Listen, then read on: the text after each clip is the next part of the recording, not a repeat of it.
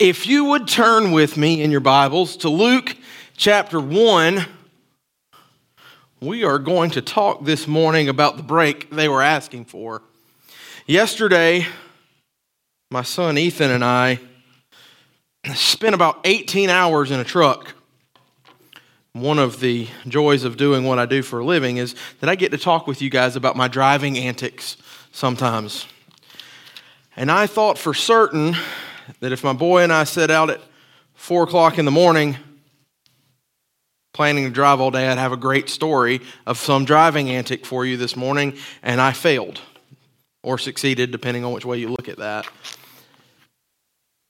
But sometimes we find ourselves in a situation like that. Despite my day yesterday, I made a goof up over Thanksgiving holidays, and I was on my way back from Midway, Georgia, coming up I 95, and I got off in Richmond Hill, and I found myself in an area of Richmond Hill that I've never driven. And I've shared with you guys my opinion on Christmas music prior to Thanksgiving. It was Friday, the day after Thanksgiving, and it was official. I could listen to Christmas music. So I had the windows rolled down. It was a nice day. I'm driving along, not paying a lick of attention to those signs with the numbers on them that say speed limit. And I got to meet a nice gentleman from Richmond Hill. He really was very nice, and I was 100% in the wrong. So, you know, what could I do? I didn't even ask for a break. But I remember when I was policing, it was not uncommon for me to, to stop a vehicle and, and deal with a driver who'd made a mistake. They, they had done something wrong and met me, and they would ask for a break. Today, what we're talking about again is that, that break. We're really talking about the ultimate break. We find ourselves in trouble. We need that break. And because of the situation we're in, if we, if we go back to the driving analogy, we have a fine we have to pay, or we find ourselves standing in front of a judge. If we can't pay the fine, maybe jail or community service, something along those lines is, is what is in store for us. Some sort of sacrifice is required on our parts for the mistake we've made. And if you see a judge, especially the same judge, too many times, and they begin to recognize your face, those sacrifices become greater. They're, they come at a greater cost. The goal of these sacrifices, though, is to break the cycle, to break the cycle of mistakes, to foster living a life that's compliant with the norms of society. In many cases, those penalties work, but in others, it takes just a little while. Something else tempting crosses our paths, and we find ourselves in the same situation. Last week, Pastor Mike introduced our, our new series, Unseen. He talked to us about Joseph and the unseen options in Joseph's life. For Joseph, he had really two options he found out that his fiancee was pregnant and he, he could divorce her quietly or he could deal with it, suck it up, and grind out life. The third option came evident to Joseph when an angel talked to him and said, Don't be afraid to take Mary as your wife. That third option was to embrace his role as Mary's husband. And we saw the point of the series, we'll put it on the screen for you, that as people in God's story have submitted to God, a previously unseen option becomes available. This week we're going to talk about Mary. Mary lived in a time where people found themselves dealing with God kind of like the, the police officer on a traffic stop. People would get caught messing up, they'd make a mistake, and then they'd have to engage the sacrificial system to rectify what they'd done. The people of God were in this loop, though, in which they would fall in some way, they would fail in some way, they would make a mistake, they would sin in some way. Their sin would require sacrifice, along with repentance and, and heart change, those kinds of things. And they would find themselves blessed again as they engaged God. They lived authentically, they lived obediently, but inevitably, the loop would start over and it would go on and on like this. You, they would go through the process and then something else tempting would happen. And they would sin again or, or, or some other opportunity would present itself. They'd fail and they'd find themselves in need of repentance again. They'd find themselves in need of sacrifice again. And the, the loop just kept going. It's not dissimilar in our lives where, where we, we try as we may to detach from something that's pulling us down and pulling us away from God. We do as well as we can for a, an amount of time, and then we find ourselves back in the loop again. And so it goes on and on. Our entire lives go like this. Can you imagine how dramatic that must have been for people in Mary's day and the sacrifices that they had to make? The back and forth, the back and forth. Something was needed to break the chain. Enter Jesus. Today's big point is that we don't have to remain in the loop. Christ in us can break that cycle. Luke chapter 1 again is where we're at. Mary has received the news of Jesus' pending birth. She heard this from an angel. The angel's message ended with another announcement as well an announcement about Elizabeth, her relative, and the pending birth of John the Baptist, Jesus' forerunner. Mary starts this song that we're going to work through today, a song about God. And the first few verses are about her relationship with God. And then she turns to God's character and deals with what God is like and she talks about God's actions. I'm picking up at verse 46. Mary said, My soul glorifies the Lord, and my spirit rejoices in God, my Savior.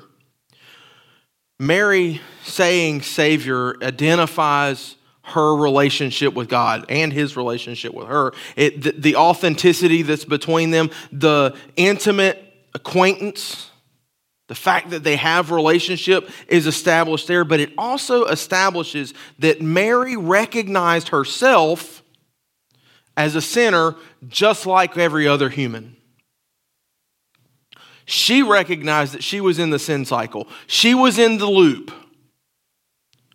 She would live life and ultimately make some mistake. She would fail in some way to be obedient to God, to uphold the, the commands of the law they lived under at the time. She would come to God, a sacrifice would be made, and that would, according to the law, absolve her of her sin, and then she would go on with her life. Ultimately, like all of us, the loop would restart for many of us very quickly.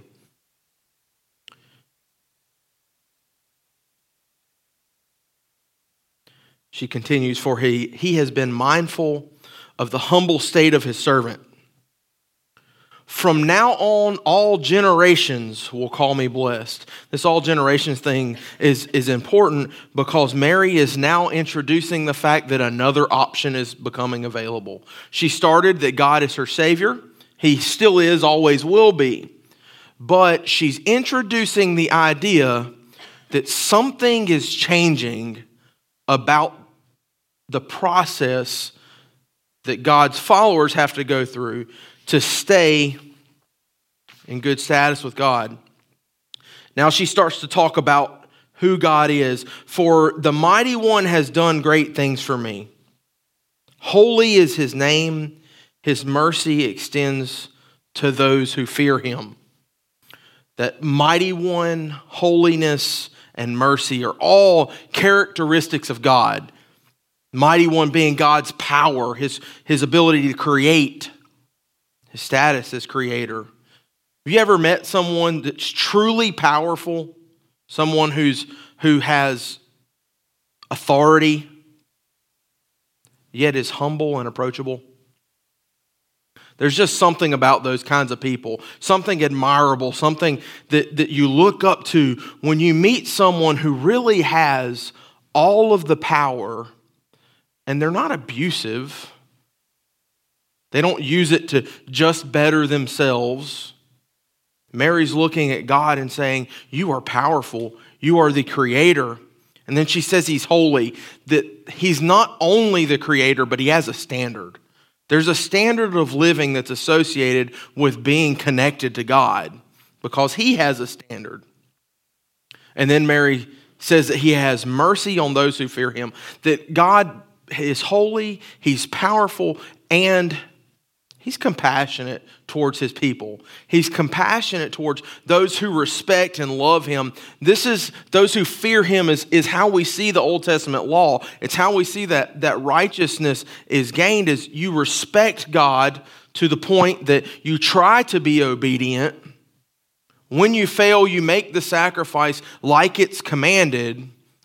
But like all humans, again, we fall in this cycle of as hard as we try, we're going to make a mistake and end up back in that same spot. All these attributes are, are, again for, for followers of God, ways we are supposed to look at God. But again, achieving the mercy came at a cost. There was a sacrifice associated with it. If you were to go check out Leviticus chapters 1 through 7, you would see a lot of the law explained, especially the sacrifices in those seven chapters. But I want to share with you guys a couple of things about the sacrifices of that day. There was a burnt offering. This offering, the, the animal being sacrificed, the person who was making that, that sacrifice, the, the offerer of the animal, would touch the animal on the head. This was a sign of connection between the offerer and the animal. It connected what they were about to go through. There, were, there was a level of, of intimacy between the, this person and this animal. And then the animal was sacrificed on the altar, and none of the meat was eaten by a person. Everything was given to God in that situation. A grain offering was a little different in that it didn't involve an animal. There were flowers and oils and frankincense and those sorts of things brought to the altar, and it was, it was an expression of gratitude to God and asking Him to continue to bless the one offering the items. Then there was a fellowship slash peace offering. This was more festive, kind of, kind of almost a party like atmosphere. Uh, it was very much like a burnt offering, but God received his share of the sacrifice, the priests would receive their share, and then whoever was offering, it, it was kind of like a barbecue almost, different, different vibe, but kind of like a barbecue. You could invite friends and family, and y'all got to share a meal together through the sacrifice. And then there was a guilt offering, which is just like the burnt offering, except it also involves public confession of sin, public confession of failure, and a payment. As part of the law, there were, there were payments established for different types of failures. And when a grief offering was made, not only was that payment due, but 20% more was due this guilt offering was one that it was really supposed to bring stress and a burden to the one offering. The goal, again, was to break the cycle, cause you to reflect and think and, and look inward to who you are and change what you've been doing. And of course, there's the ugliness about the offering. There's a bloody reality associated with, with the sacrifice an animal crying out. It's probably sensory overload for those who were participating, taking part. Burning flesh and you know, butchering an animal. There was an emotional and spiritual impact attached to this setting, you recognizing that the things this animal is going through is it's because of me. I, I, I'm responsible for this situation. And as sobering as that could be, imagine leaving that situation knowing likely tomorrow, if not sooner, I'll need to do this again. I'm going to make a mistake again. I'm going to fail God again and be in the loop. Mary's gone through this stuff, explaining who God is. As she talks through these things, if you look at the old languages, the Hebrew and the Greek, she was using present tense language as she went through all this stuff. As she transitions in this next part of the passage onward through this song, she starts using another tense. It's past tense, but it's not past tense like we necessarily use past tense. It's past tense, but there's no time associated with that. That type of language was, was typically used in prophecy, in somebody saying something's going to happen. The next few passages, Mary's revealing she's already spoken with the angel, she knows what's happening and she's revealing things that God's going to do through ultimately this pregnancy, which brings about Christ. Picking up at verse 51, she says, He has performed mighty deeds with his arm. He has scattered those who are proud in their innermost thoughts. He has brought down rulers from their thrones, but has lifted up the humble. He has filled the hungry with good things but he has sent the rich away empty. Mary lists, as she shifted her focus here, several things and talks about all believers. Everything she said there was plural. It's no longer a personal focus and a focus on God, it's a focus on God and all of his followers. And she mixes these positive and negative characteristics of humans. As, as we go through the negatives, you see the, the difficulty brought on people by their own action and being separated from God for their failures. And you see the people who were obedient and doing their best to follow God being lifted up by God. Keep in mind that a lot of Jesus' ministry where he dealt with the religious leaders of the day, he was dealing with, with leaders who took advantage of the law, took advantage of the system to better themselves and to abuse people who were legitimately trying to follow God. Something was needed to break this cycle. Something had to happen to change the way the system worked. Now, Mary's going to tell us how that happens. She says, He has helped His servant Israel, remembering to be merciful to Abraham and his descendants forever, just as He promised our ancestors. He's helped His servant the new way has been provided. Again, Mary speaking using past tense, helped, but there's no timeline associated with that. She's ta- really talking about the future, what's, what's to come through Jesus, how God's people are going to be taken care of and provided, how the system is going to be changed for them And if we were to look back, she says promised our ancestors. She talked about Abraham there. If we were to turn back to Genesis chapter 12, early on in chapter 12, God and Abraham are having a conversation. This is about uh, the, the God building a nation. And God tells Abraham something. He says, I will bless those who bless you. And whoever curses you, I will curse and all peoples of the earth will be blessed through you. Where God's going with that is if you look at Abraham's family tree, and you see the, the tree extend, you, you end up at David, you end up at Jesus. Through Abraham, all peoples of the earth will be blessed. Mary's talking about Jesus. Last week, Pastor Mike dealt a little bit with the genealogies that are in the Gospels. If we were to look at the genealogy in Matthew, we would see Matthew, verse 1 of chapter 1 says, This is the genealogy of Jesus, the Messiah, son of David, son of Abraham. Where Mary is going with this is God has pl- promised this since the time of Abraham, since before. And it's coming true now. That genealogy clarifies what Mary's saying about God keeping his promise, being merciful from his, their descendants forever.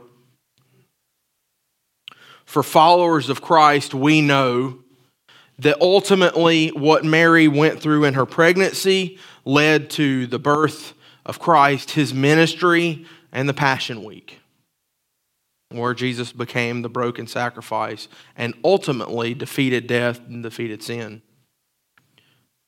Because of that, righteousness changed. Paul reminded Romans, he said, But now, apart from the law, the righteousness of God has been made known to which the law and the prophets testify. This righteousness is given through faith in Jesus Christ to all who believe. You know, I have a I have an affinity for flying things. I hope at least that the analogies that use airplanes are, are, are relatively easy to, to use.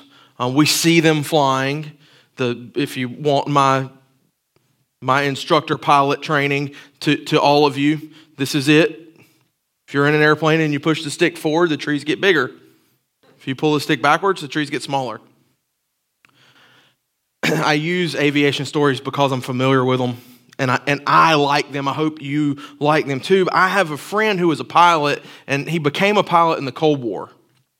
And his initial flying was in older fighter aircraft in the Air Force. And they were, they were heavy and powerful, and they flew with big instruments that you could feel resistance. If you think about driving, maybe if you've driven a sports car of some sort and you, you're, you're going fast and you turn and you can feel how the steering wheel feels but then you maybe you've driven a Cadillac or a Lincoln, something that's a little more luxurious, and, and you turn and it feels like you're floating a little bit. This is, this is kind of the difference of where I'm going with this analogy. This, this friend of mine flew F4s, and the faster you went and the more you pulled on the controls of the aircraft, the more force would be going across the surfaces, and you would feel all of that. The aircraft would feel heavier the harder you pulled, the aircraft would feel heavier. And then the Air Force came out with the F 16. He was uh, part of the initial group of guys that went from the F 4 to the F 16. And the F 16 was the first, what they call fly by wire aircraft, meaning it was electronically controlled. Instead of big cables, big wires, it was an electronic wire. And when the F 16 was first produced, they didn't have feedback in the controls. So, this little electronic thing, you press on it, and, and it, how hard are you pressing on it? They didn't really know. They had to wait on the aircraft to respond to know how, they were, how hard they were pressing on it. And frankly, the pilots were killing themselves because they were used to feeling a response and they weren't getting it. So they would turn and they would turn so hard that the blood would rush out of their head and they'd pass out. They'd slump in the seat, their hand would relax. And as their hand relaxed, the jet would relax. And blood would come back to their head. And often, my friend tells stories about the, the tragedy of literally watching planes dive and level off, and dive and level off, and dive and level off, all the way to the ground. Because this pilot would recognize, he would come to from, from having passed out, he would recognize the, the dire situation he was in as his aircraft's noses pointed towards the ground. The trees are getting bigger, and he'd reach over, grab the controls, and pull on them and pass back out. And he'd come to seconds later, realizing where he was out, and he'd pull on the controls and he would pass out. He was in a loop that he couldn't control. As hard as he tried, he could not stop the loop all the way to the ground. This was the situation for Mary and people of that day no matter how hard they tried, no matter how important the sacrifice was, no matter how bad it hurt, they couldn't get out of the loop. They would live doing their best and they would fail. The nose would be pointed at the ground. They'd recognize it, they'd respond to it, they'd pull as hard as they could, and they'd pass back out. Instead of passing out, this is being blinded by sin and failure in your life and steadily headed towards the ground. Is this not how our lives are still? It's Christmas time. We're shopping. Shopping online is easy now. Amazon's a thing. We're trying to live obedient lives, and a slip, a fade comes. That website, the kind that we hadn't been on in years, pops up on the computer. Nobody's looking.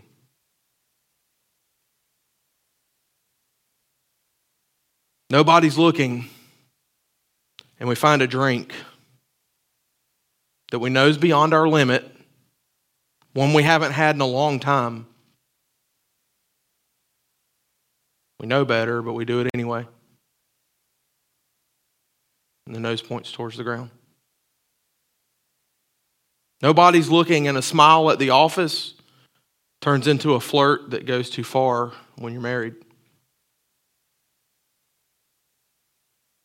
We've promised not to belittle our wives or children anymore to be good husbands and fathers, and then we let a hard day become an excuse. And the nose is pointed at the ground. We'll turn back. Maybe it's because we get caught. Maybe it's because we feel guilty. We'll straighten up. We'll try really hard. We'll pull on the controls. We'll get the nose back up. And eventually we'll pass out. And the nose will go back to the ground. And we'll recognize it again, and we're going to try really hard to fix it. But on our own, it's not going to happen. That's why Jesus had to come. The sacrificial system, it wasn't a fault of God's, it was that we couldn't remain obedient. Righteousness in the law versus Christ in us is what this is about. There was the law with obedience and disobedience. Those were the options. And look, this is here. Let me explain. Make sure that I'm clear on this. I'm not saying that we can. We are free to be disobedient because Christ is King. What I'm telling you is this: Christ in us changes the situation.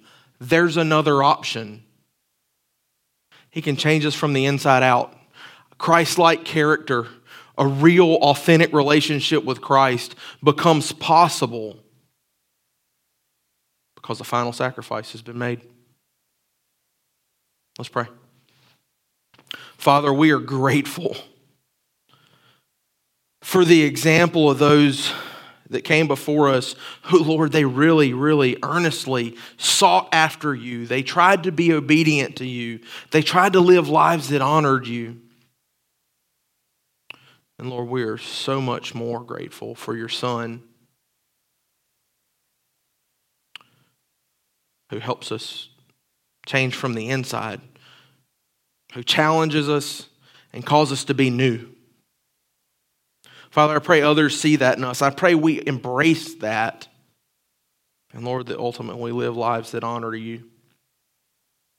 Lord, we thank you for loving us. We thank you for your grace and your mercy. It's in the name of your Son, Jesus, that we pray. Amen. Hey, Grace Community Church, y'all have a fantastic week and Merry Christmas.